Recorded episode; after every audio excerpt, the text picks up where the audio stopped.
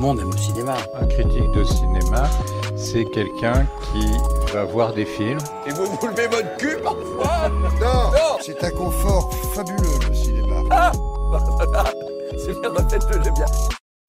Bonjour et bienvenue dans AVC, le podcast tellement vénère en matière de cinéma qui va vous faire avoir un accident vasculaire cinématographique. Aujourd'hui, première émission de 2023, les amis. Ouais, Ouais. bonne année Et une très bonne année en cinéma, je pense, qui nous attend, ça va être formidable ce qui, Ah ce qui oui. va venir. hein. Bah ouais, franchement, on a des, on a quoi? On a Barbie, on a Oppenheimer. Wonka, euh, Wonka, Wonka. Et tant de plein, cinéastes et plein cinéma. de bons films aussi, Non, on a- autres que Wonka. On a- Vous, rem- vous mar- vous- vous remarquez qu'il y a une foule autour de la table. Là, on entend tellement de voix différentes. Il y a, il y a une quinzaine de personnes. Ouais. On a invité Fincher, Non. on a invité plein de gens. Il y avait Pécresse aussi. et euh, Valérie Pécresse. Non, ce soir, euh, configuration un peu plus euh, minimaliste, un peu plus intimiste, puisqu'on est que trois. Il y a Nathan ce soir. Nathan, comment tu vas? Mais ça va très, très formidablement bien. Et vous, et vous Comment, comment Et vous, vous, oui. Bah, Nick, c'est vrai que Nathan, euh, t'as beaucoup aimé les films d'aujourd'hui. hein, Ouais, euh, je suis ravi on d'être va là. vous conseiller plein de choses. Nicolas, comment ça va? Ah, moi, ça va très très bien. Je suis ravi d'être autour de cette table avec vous deux, mes chers compatriotes. C'est vrai. On s'est réunis aujourd'hui à Paris pour parler de beaux films. Ah oui. Et voilà, c'est ça fait pendant les vacances de Noël, on n'a pas eu d'émission parce que on a pris un peu de vacances aussi, euh, notamment moi, puis puisque je suis monteur. Ouais, je veux dire, nous, bon. Et du coup, bah voilà, on revient donc en 2023 avec cette première émission. On va vous parler de trois films que sont Les Huit Montagnes, White Nose et Joyland. Une, une sélection qui me paraît pas mal. Euh, Nicolas aussi. Ah, c'est des euh, films complètement différents tant dans leur forme que dans leur fond. Mais euh, bordel, qu'est-ce que c'était un orgasme. Ils sont pleins Ouais. de cinéma, ils sont remplis de cinéma, c'est fabuleux. Bon, on va commencer de suite avec euh, le premier film, Les Huit Montagnes. Les Otto Montagne en italien, parce qu'on parle bien italien ici. Extrait de bande-annonce de suite. Mio padre morì quando aveva 62 anni e io 31. E non rudere. Quando tuo papà l'ha vista, ha capito subito che era quella giusta. E chiesto a me di costruirla.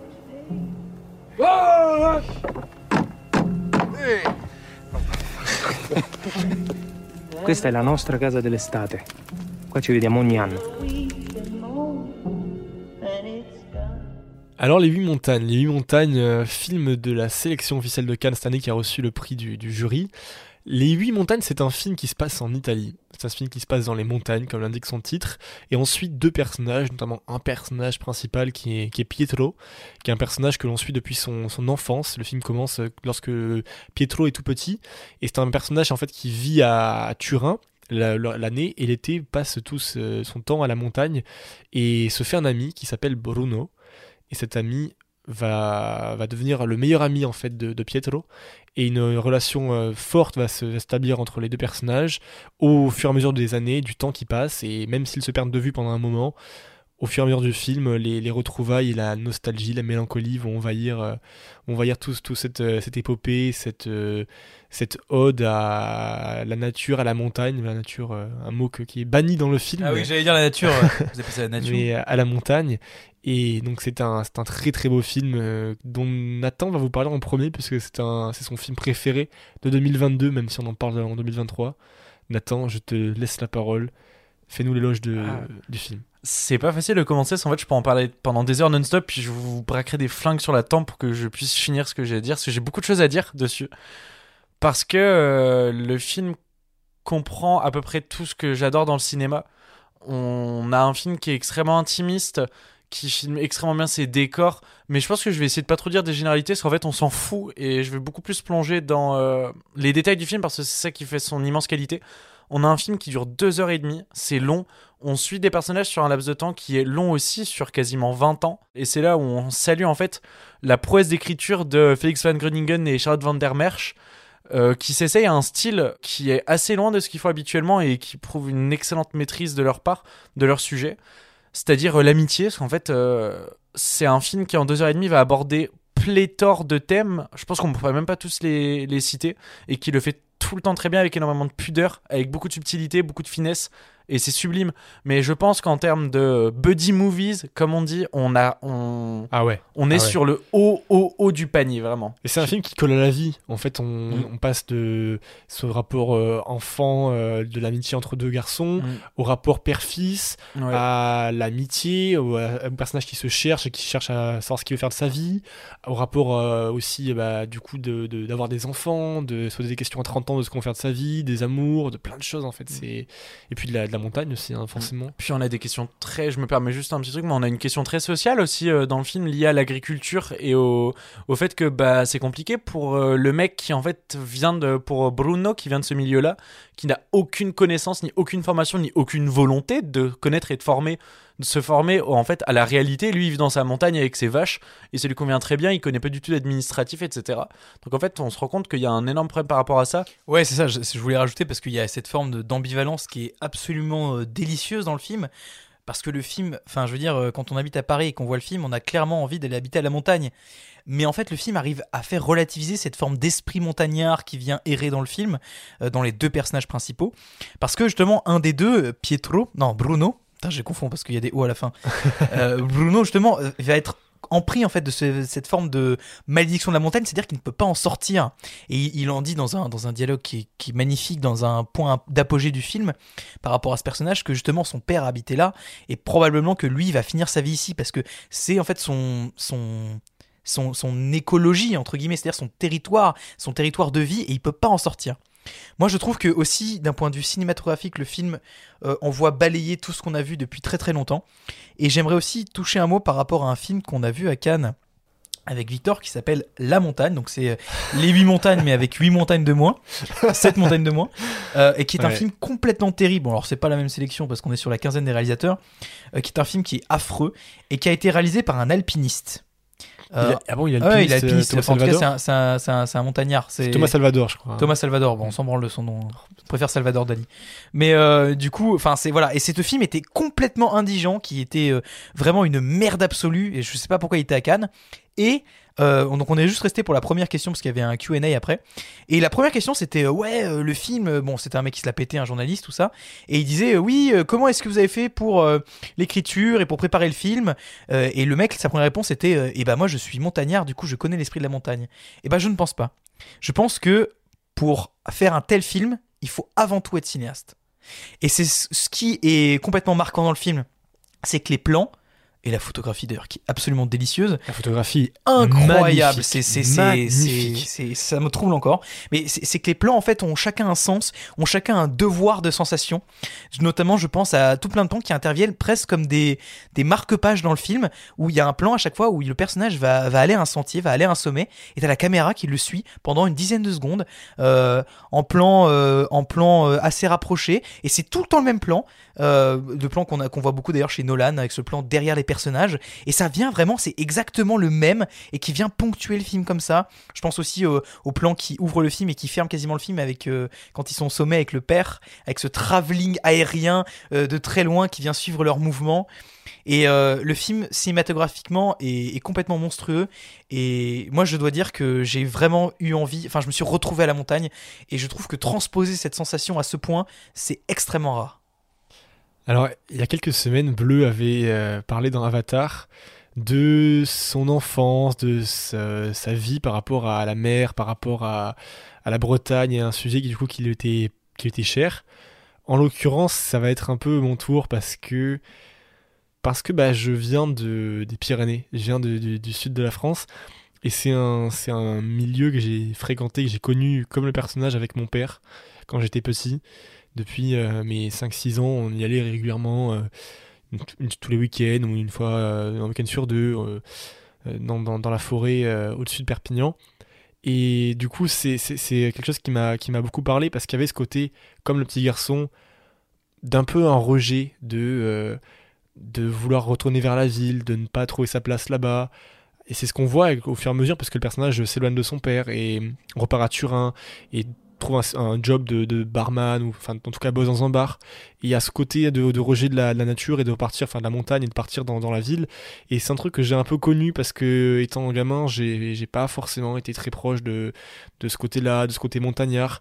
Et en fait quand tu, quand tu prends de l'âge quand tu quand tu grandis et quand tu prends aussi du recul sur les événements tu te dis putain en fait bah ces souvenirs là c'est des souvenirs qui sont magnifiques et c'est choses que j'ai vécu moi-même avec mon père et qui sont tellement touchantes parce que cette euh, réalité, ce, ce qui est filmé là entre, entre, ses, entre ce père et son fils, c'est quelque chose que beaucoup de monde peut aussi euh, avoir vécu très différemment. hein. Ça peut être, euh, là c'est la montagne, mais si vous avez vécu en ville, ça peut être avec des activités que, que, que le père a voulu, une passion du père que, qui veut transmettre au fils. C'est plein de choses comme ça. Là en l'occurrence, le- le côté montagne est évident, euh, comme l'a dit Nicolas, la, photographie est somptueuse tous les plans m'ont détruit, euh, détruit tellement c'était beau.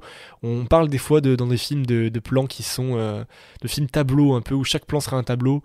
À mon sens, on est quasiment là-dessus. C'est-à-dire que, en tout cas, la plus grosse partie du film, c'est vraiment magnifique parce qu'on capte une lumière naturelle qui est somptueuse. On en parlera peut-être après, mais tout le film est tourné quasiment qu'en décor naturel, dans la montagne, dans la neige. C'est magnifique. Et pour revenir sur ce que je disais par rapport à la relation père-fils, c'est quelque chose qui est, très touchant. Aussi, dans, euh, en fait, il y a une scène où, euh, où le, le fils décide de retourner sur les, les, les sentiers que, que le père a parcouru avec son meilleur ami.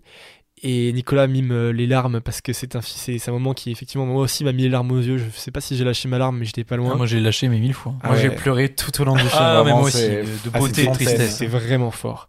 Et à ce moment-là, en fait, le père a laissé dans chaque, une- dans chaque caisse, au- à chaque sommet des, des montagnes euh, de, de- des Alpes italiennes, euh, dans le livre, dans le, le carnet, en fait, il y a des carnets qui sont laissés au pied des croix, Comme des livres d'or. en voilà, fait, des hein. livres d'or.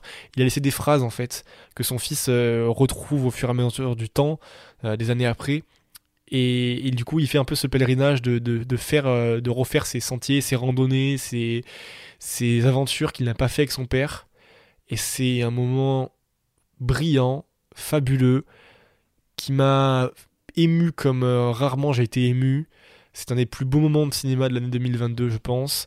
C'est, comme dit Nathan, pour lui, son plus grand film. Moi, je pense qu'effectivement, ça rentre largement dans mon top 10, si ce n'est dans mon top 5. C'est fabuleux. Je reviendrai après sur euh, d'autres points du film.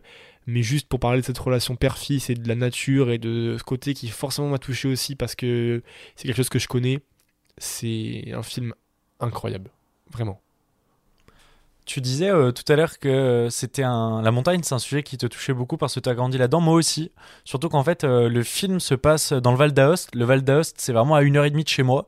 J'ai vraiment connu ces paysages de- des Alpes du Nord en fait, et du coup, je m'y reconnaissais beaucoup dedans.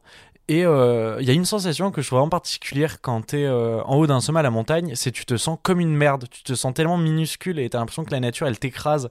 Et c'est une sensation qu'on a tellement dans le film, mais positivement, c'est-à-dire que t'as l'impression Ah, je- que tout est d'une intensité folle. Tu trouves que tu te sens euh, petit, Ouais. rabaissé? Moi, je me sens euh, au contraire, euh, pas tout petit dans la nature, mais du coup immense dans ce que je ressens je et dans, ce que, que tu comme le tableau de, de le, le voyageur Oui. contemplant une mer de Ouais. nuages, ouais, je comprends. Ouais. Bah, moi justement, je me sens petit, mais c'est agréable. En fait, t'as l'impression que du coup, toute ta vie n'a pas spécialement d'importance, qu'en fait, il faut relativiser parce que ça, ça veut rien dire par rapport à ces montagnes qui sont là depuis des millénaires et qui ont vu passer tellement de gens à, à ta place.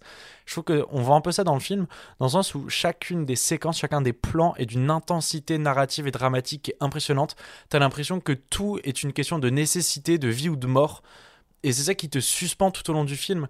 En fait, c'est un film qui est extrêmement exigeant dans le sens où ça te lessive. T'as l'impression que le film il va pomper toute ton énergie tellement euh, il va t'investir dedans et puis tellement rien n'est laissé au hasard et puis on a des images qui sont tellement englobantes qui vont vraiment euh, juste t'aspirer et c'est trop bien.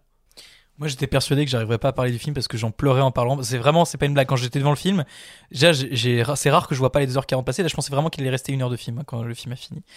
Euh, et je trouve que la salle de cinéma pour voir le film était un tel havre en fait que, enfin, le film reproduisait en fait ces propres conditions que la montagne impose, cette forme de havre vers lequel on retourne toujours. Et je trouve presque que le film est du point de vue de la montagne parce que les seuls, euh, on va dire, soubresauts d'images qu'on a de l'extérieur, Torino, on a quasiment rien. Ce qui était très étonnant. Moi, je pensais que le film allait faire le contrepoint entre la ville et la campagne, enfin, entre guillemets, la campagne. Mais quasiment Torino, rien. On a quelques images de l'usine du père. Et on a l'image quand, quand, euh, euh, Bruno. est- non, quand Pietro, putain, je vais y arriver, s'en va plus, plus tard dans le film. Mais le film est quasiment que du point de vue de cette montagne, de ce mont sacré, je sais plus exactement comment il l'appelle, parce qu'il y a toute une métaphore dans le film euh, avec un proverbe qu'il trouve. Et je trouve que justement le point de vue de la montagne est épousé sans jamais être dé- démonstratif dans les plans. Tous les plans sont des tableaux, mais c'est pas des tableaux comme euh, euh, il pourrait y avoir dans Wes Anderson par exemple, où on voit l'effort de cinéma. Là, en fait, c'est la sensation qu'ils retranscrivent. C'est tellement, euh, c'est tellement bluffant que, euh, en fait, c'est dans les détails parce que quand on, quand il y a des balades, la manière dont ils ont de d'escalader certaines pierres, de, euh, de- quand ils sont gosses, d'escalader les maisons pour rentrer chez eux, de traire les vaches, la maison qui, qui, qui sont en train de bâtir dans le film, parce qu'à un moment ils, bâtissent une maison. Euh, moi j'ai l'impression qu'elle est vraiment construite en fait. J'ai l'impression que devant moi je dis ok ils ont fait comme ça là à tel moment ils ont mis telle planche parce que je le vois devant mes yeux. Il y a cette forme de de enfin de de réalité sensationnelle qui retranscrit avec la, la plus belle des beautés en fait. Et c'est même plus beau que, le- que la réalité, je trouve. C'est-à-dire que le Ah oui, film vraiment, vraiment. sublime sans être dans une espèce d'exagération ou de de- d'esthétique pour l'esthétique. C'est-à-dire que on n'est pas, c'est c'est jamais faux, c'est jamais aussi simple que la réalité. C'est juste beau et c'est là, c'est du cinéma. Pour moi, c'est là que c'est du cinéma. Mais bien sûr, et là où je te rejoins, c'est qu'il y, a un- il y a un truc dans le film que je trouve, mais d'une. euh, comment dire Non pas forcément d'une justesse, mais d'une euh, d'une modestie impressionnante. C'est l'histoire d'amour qu'il y a entre. euh, euh, je vais pas me tromper de prénom. Bruno. entre. Bah non, entre Pietro, du coup, Ah, et la jeune femme. Parce que. euh, vous allez voir si, si vous avez vu le film, ou en tout cas si vous allez le voir, il y a une histoire d'amour qui, est, euh, qui se passe, mais, mais une période, il y a quatre plans cette histoire d'amour. Il y a ce, ce jeter de sauce au restaurant sur, sur la vitre, et puis après il y a ce baiser presque, on s'embrasse, on s'embrasse pas, et elle est oubliée. Et on se dit que ça va être une forme de ressort narratif pour être un conflit entre les deux amis, parce que les deux amis tombent euh, plus ou moins amoureux de la même femme. Mais non, à jamais, à jamais, jamais plus c'est évoqué en fait. C'est simplement un moment d'une vie qui est capté et euh, qui vient effleurer la beauté. Et non, ce n'est pas, ça ne sert pas le film. C'est ça qui est beau. Il n'y a pas d'utilité en fait dans ce genre de moment. J'aimerais un peu parler de la narration pure et dure du film parce que c'est là-dessus que je me suis attardé le plus quand euh, j'ai essayé de l'analyser du mieux que je pouvais. En fait, ce que je trouve fou, c'est que euh, Les Huit Montagnes, bien que ce soit quand même l'adaptation du livre euh, de Paolo, Paolo Cognetti, qui a eu énormément de succès quand il est sorti, c'est un film qui va énormément jouer avec les codes préétablis d'écriture d'un scénario. Parce qu'en en fait, en effet, le film, il ne présente aucun antagoniste, au contraire. Et c'est quelque chose qui est assez tendu, parce que s'il présente aucun antagoniste, c'est parce qu'on va, on ne peut pas dire que Bruno est l'antagoniste de Pietro, c'est plus compliqué, parce qu'en plus, le film va à quelques moments changer de point de vue, et puis, vu qu'il se passe sur une durée très longue, les personnages évoluent, et puis même si au début ils pouvaient se considérer comme des antagonistes, à la fin pas du tout, ils vont vraiment se compléter, au contraire. Alors moi, j'ajouterais juste, je pense qu'il y a des antagonistes, mais ils sont juste euh, variables. Il y a des moments c'est le père, des moments c'est la, ça peut être la tante, Oui, mais ça parce peut que être la ville. Oui, mais c'est parce que c'est comme ça, en fait, en vrai. Non, mais bien sûr, totalement. Et du coup, ben, c'est exactement ce que je voulais dire, c'est qu'on a un film qui se passe sur 20 ans et qui finalement se veut simplement l'étude précise et sensible avec aucun pathos, et c'est ça que je trouve formidable dans le film. Ah ouais, il y a aucun pathos. Ah non, c'est jamais euh, de l'émotion pour de l'émotion. hein. Exactement, et c'est ça qui est trop bien parce qu'en plus on pleure. Ouais. Et on sort jamais envie- les violons pour tirer les larmes. Envie de euh. Là, je vous le dis, moi, en en reparlant, j'ai les images. et J'ai Ah, ça- vraiment- moi, ça m'émeut aussi d'en parler comme ça. euh, et puis, on est tous, je pense, très touchés par le film. Ah c'est oui, euh, c'est vrai que c'est Et venez, on fait une séance, on chiale juste pendant une minute. une minute de silence pour, pour pleurer là, parce que vraiment. euh, C'est très compliqué. Et puis euh, ouais, c'est un film qui fait la part belle à tous ces personnages. On arrive en fait très facilement, en tout cas avec le père, avec la mère, même avec euh, l'oncle et la tante de Bruno qu'on voit un peu avec son père qu'on ne voit pas dans le film. On comprend en fait un peu tous ces personnages, leur rapport avec, euh, bah, avec les, entre eux, avec les autres, et euh, avec la montagne aussi, parce que bah, comme tu le disais, on- c'est quand même le point de vue central du film finalement.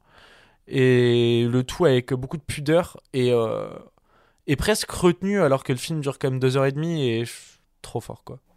J'avais envie de revenir sur, euh, sur un autre point aussi un peu intime, c'est cette relation euh, amicale, fraternelle, euh, qui, est, qui est sublime. J'ai, je encore un peu sortir les violons et parler un peu de, de ma vie, mais avec mon meilleur ami Henri, on, on a, on a vécu des, moments comme ça à la montagne, on adore passer du temps seul dans, dans, dans la nature.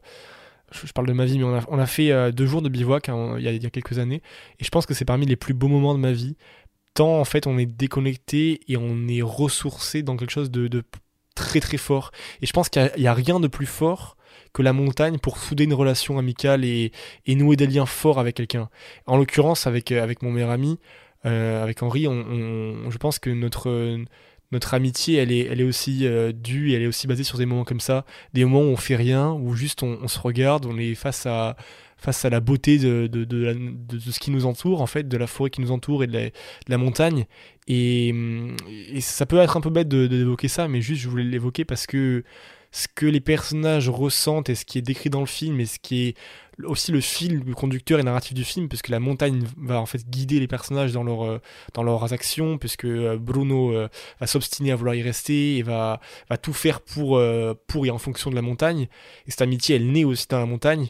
Je voulais évoquer ça parce que c'est quelque chose qui est très parlant et que j'ai aussi expérimenté dans le sens où je pense que contrairement à la ville contrairement à une amitié qu'on peut forger dans un bar à boire quelques verres de vin en écoutant de la musique et en dansant sur une piste de danse être dans la nature, être dans la montagne, et encore une fois, euh, être dans cette espèce de, de, de, de- de symbiose et de, de- d'espace calme, de quiétude, où il n'y a rien autour de nous à part bah, nous-mêmes et, et nos émotions, nos sentiments, c'est, je pense, la, la plus belle des choses possibles. Et du coup, on voulait vous annoncer la fin de AVC puisqu'on part tous vivre à la montagne sans électricité. On se retire. voilà. Mais en en parlant des détails, le petit moulin, le petit moulin qui à un moment s'arrête avec la neige. Oh là là, mais mon dieu.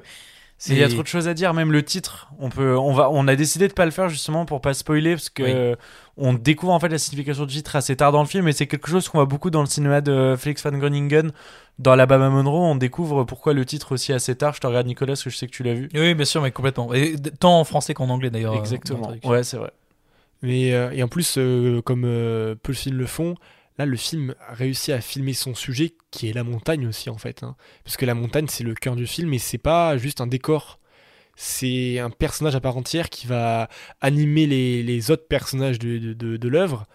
Et sans la montagne, sans euh, la manière de filmer cette montagne-là, Nicolas en a parlé brièvement tout à l'heure, mais enfin, tous les plans sont, sont somptueux. En fait, c'est très maîtrisé, c'est très euh, minimaliste, et en même temps, c'est c'est du c'est- au, millimètre près tellement euh, il y a une précision de, cadrage et, et de mouvement de caméra notamment quand ils font l'ascension de- des montagnes euh, le début du film se passe dans la neige où les personnages en fait essaient de gravir la montagne il y a, y a- une crevasse un fossé qu'ils doivent sauter c'est tout est, est subtil tout est beau et ça ne se passe pas juste comme un décor euh, un décor qui, qui vient euh, sublimer la scène. C'est carrément un protagoniste à part entière. Et ça c'est fabuleux Donc je pense que même plutôt que de vous conseiller ce film, on va vous forcer à aller le voir. En fait, on va tous passer chez vous et vous tirer par la peau du cul pour aller voir les 8 montagnes, parce que c'était formidable. Et je pense que là, pour le coup, les, mes deux collègues à, à ma table sont d'accord. Ouais, donc on a demandé à toutes les plateformes de podcast de nous livrer vos adresses et vos adresses mail. Donc on vous envoie des spams. Ouais, on on a appelé Elon Musk, il a toutes vos données de toute façon. Exactement. donc, Oui, de euh, toute façon, même s'il a perdu 200 milliards, il a quand même des données. hein.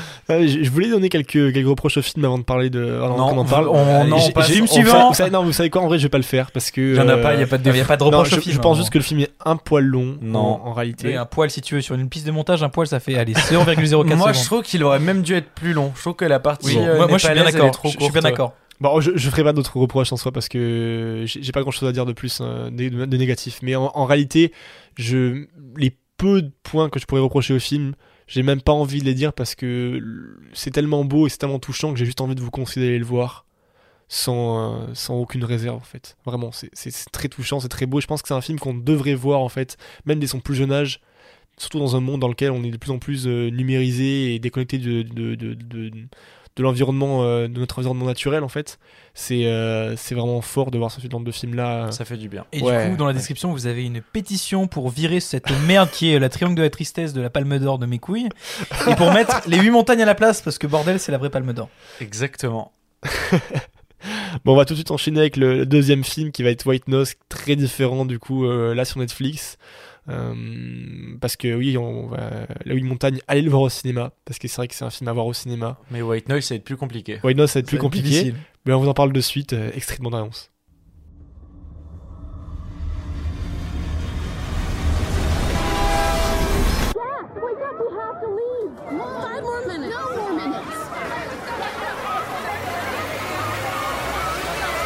Okay, roll film.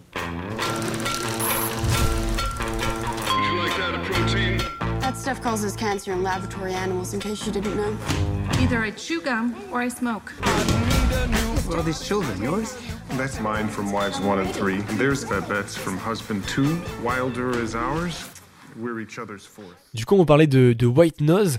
Nathan va nous faire un petit synopsis parce que j'ai j'ai pas vu les deux derniers films, malheureusement, j'ai pas pu les voir. Donc, euh, Nicolas et Nathan vont être seuls à vous en parler. Euh, Nathan, euh, euh, vas-y, explique-nous un peu de quoi parle le film.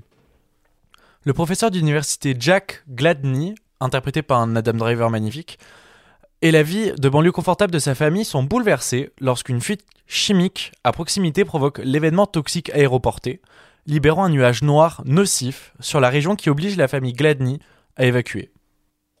Wow, ok, j'ai pas vu le film, mais. euh, Ah ouais, c'est. Et, Et encore, je trouve et, ça et- pas et justement, là, là, je vous ai lu le synopsis que Google me proposait, mais en fait, c'est très peu représentatif Ouais. du film. Et c'est là où on, voit que c'est un sacré, Il est professeur, il n'est pas précisé en quoi il était professeur. ovni de nazi. C'est le, pro- le, c'est un- le spécialiste d'Hitler, le premier spécialiste Hitler au monde. Exactement. Et, il- on a des scènes euh, lunaires où il parle du chien d'Hitler, où il parle de sa maman. Et, euh, et c'est fou d'avoir une fascination comme ça Est-ce pour une. est-ce que tu veux nous parler un peu de Noah Baumbach, euh, Nathan, avant de commencer? Ouais, parfaitement. Ça me va. Noah Baumbach, c'est un de mes réalisateurs préférés. Surtout, c'est dans mon top 3 de mes scénaristes préférés. Parce que c'est quelqu'un qui a une écriture qui est d'une précision folle. Et notamment sur l'écriture des dialogues. Je pense que si vous allez voir le film, vous pouvez vous en rendre compte. Notamment sur la première scène de dialogue, en fait, de la famille. Tout le monde parle en même temps. C'est une cacophonie. En fait, personne s'écoute. Et c'est un truc qu'on a beaucoup dans le film. En fait, d'un autre côté, ils vont beaucoup prôner le, le fait de beaucoup de tout verbaliser, on est fin des années 70, début des années 80, on est dans une culture de il faut tout dire, il faut tout verbaliser, surtout quand on est enfant, il faut que tu te dises quand tu te sentes mal et que tu puisses trouver et mettre des mots sur tout. Et justement, je trouve que Noah Baumbach est la meilleure personne pour un peu tourner ça en dérision, parce qu'en fait, tout le monde parle, mais personne s'écoute, du coup. Mais par contre, White Noise, c'est un ovni par rapport à ce qu'il a fait, ce qu'il a fait avant. Mais là, tu disais au niveau des dialogues, moi j'ai été perturbé tout le film. C'est-à-dire qu'ils ne font que se couper la parole. hein. J'ai jamais vu ça de ma vie. C'est déjà un exploit qu'ils arrivent à bien jouer parce qu'en permanence, ils ne s'écoutent pas. Ça se voit, les acteurs qui ne s'écoutent pas. C'est un truc Ils de ont- fou. hein. C'est un truc de malade. Et ils parlent tous en même temps. Mais après, c'est le propos du film. C'est-à-dire que White Noise, dans le film, vous, vous le comprendrez très rapidement dans le film. Le film parle de quoi? Euh, Le film parle de la peur de la mort. C'est des personnages qui ont peur de mourir.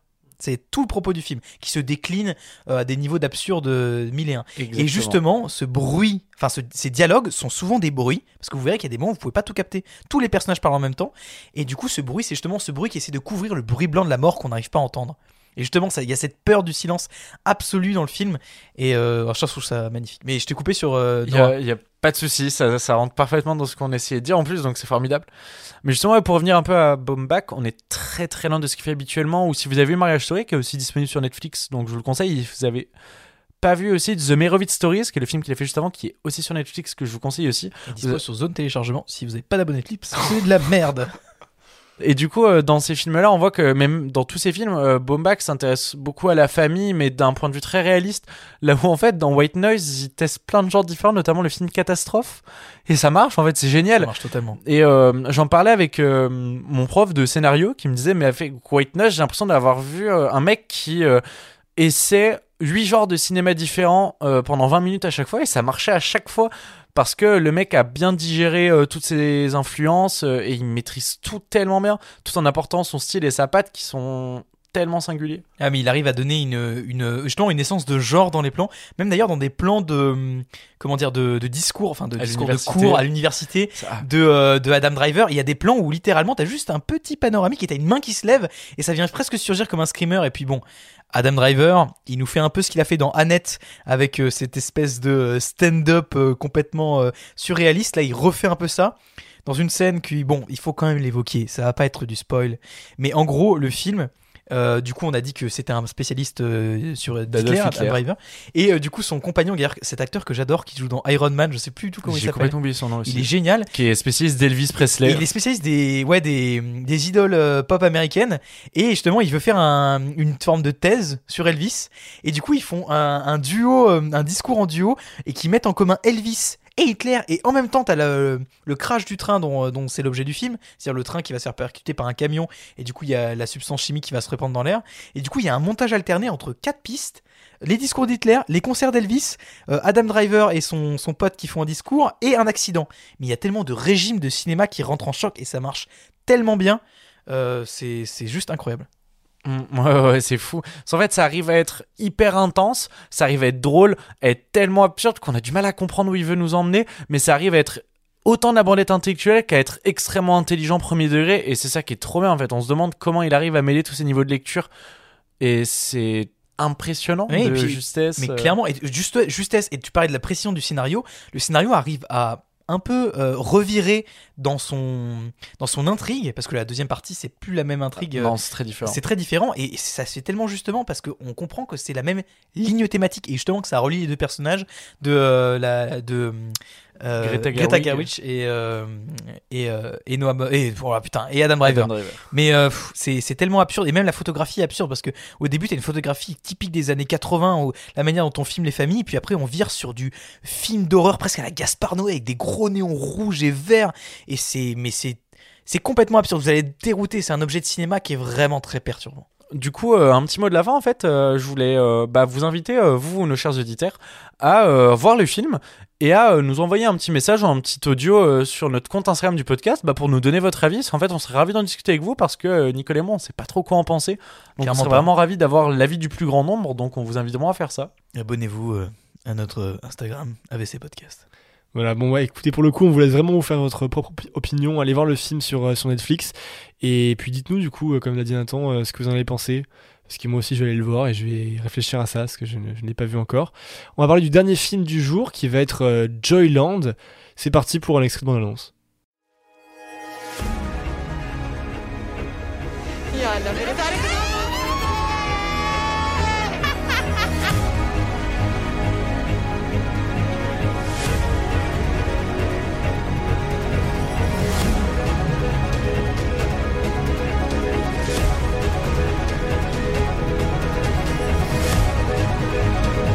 कर दो अपना मुंह बंद कर दो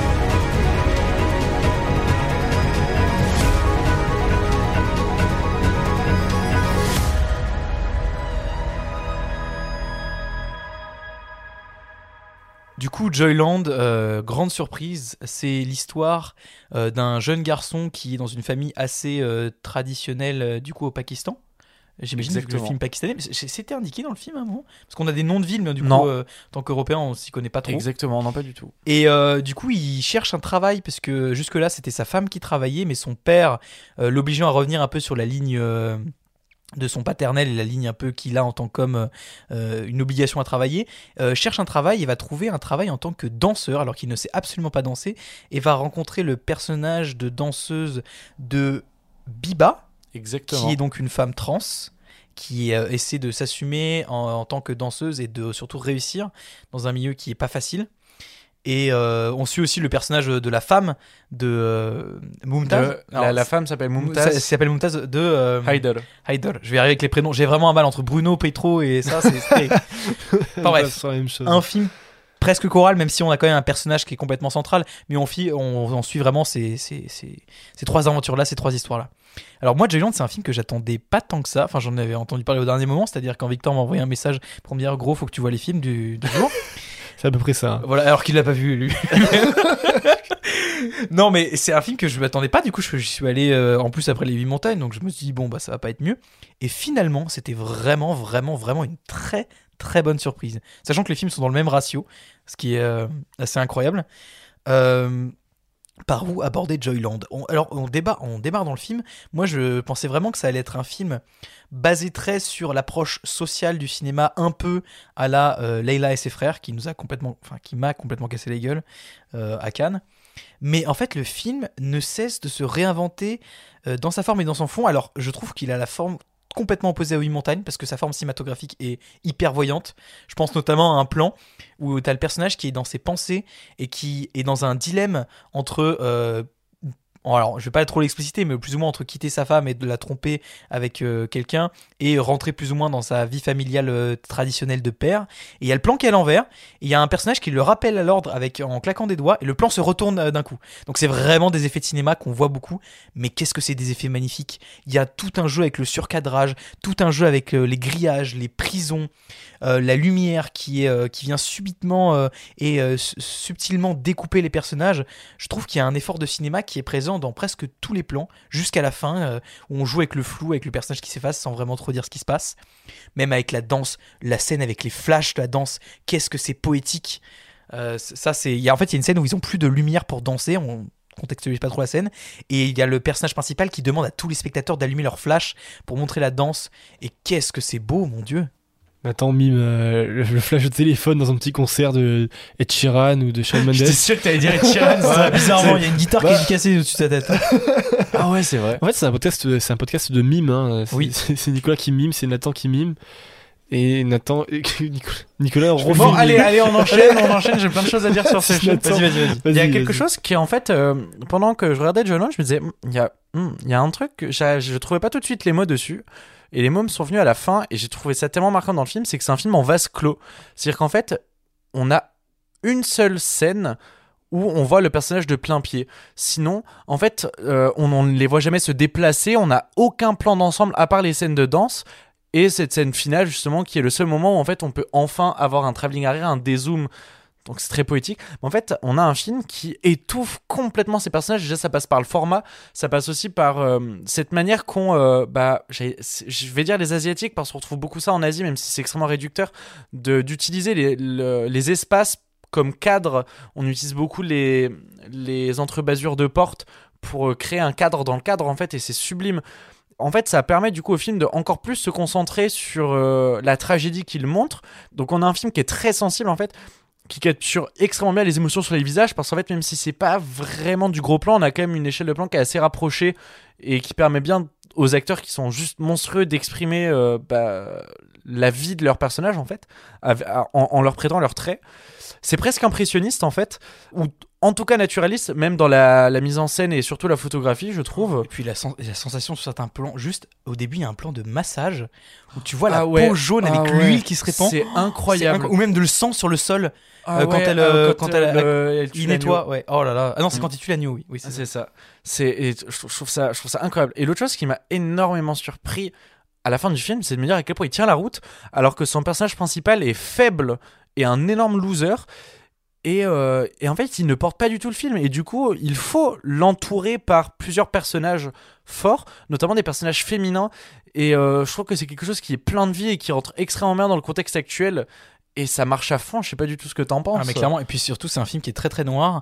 Et justement, Joyland, le principe de ce film, c'est vraiment montrer à un moment donné dans la vie d'un personnage une chute, mais qui aurait pu être avec une touche d'espoir, une réussite. Les trois personnages ont à un moment donné dans le film une possibilité de fuir et de s'en sortir. Mais aucun de, des trois ne le font. Peut-être à la fin, peut-être le, euh, sans, sans le dire trop, mais il y a un des personnages qui peut-être arrive peut-être à s'en sortir. arrive, même ouais. si c'est, la caméra dit un peu le contraire.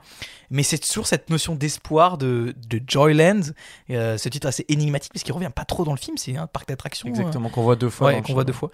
Et c'est ouais, cette espèce de, d'espoir à travers la tragédie qui est tellement subtile et qui est remplie de cinéma. Et, fi- et finalement, très rapidement, tu parlais au tout début de ton intervention, tu disais que c'était un film, tu avais peur qu'il tombe dans un côté social.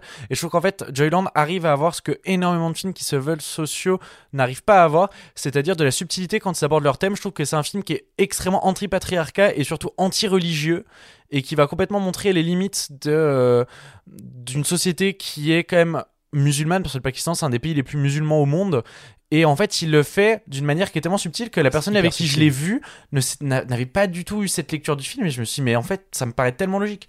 Et c'est là où on trouve que c'est super fort. Il y a une scène juste pour finir de confrontation entre un homme et une femme qui est d'une puissance, mais Iron Man contre Captain America, ce serait pas aussi puissant.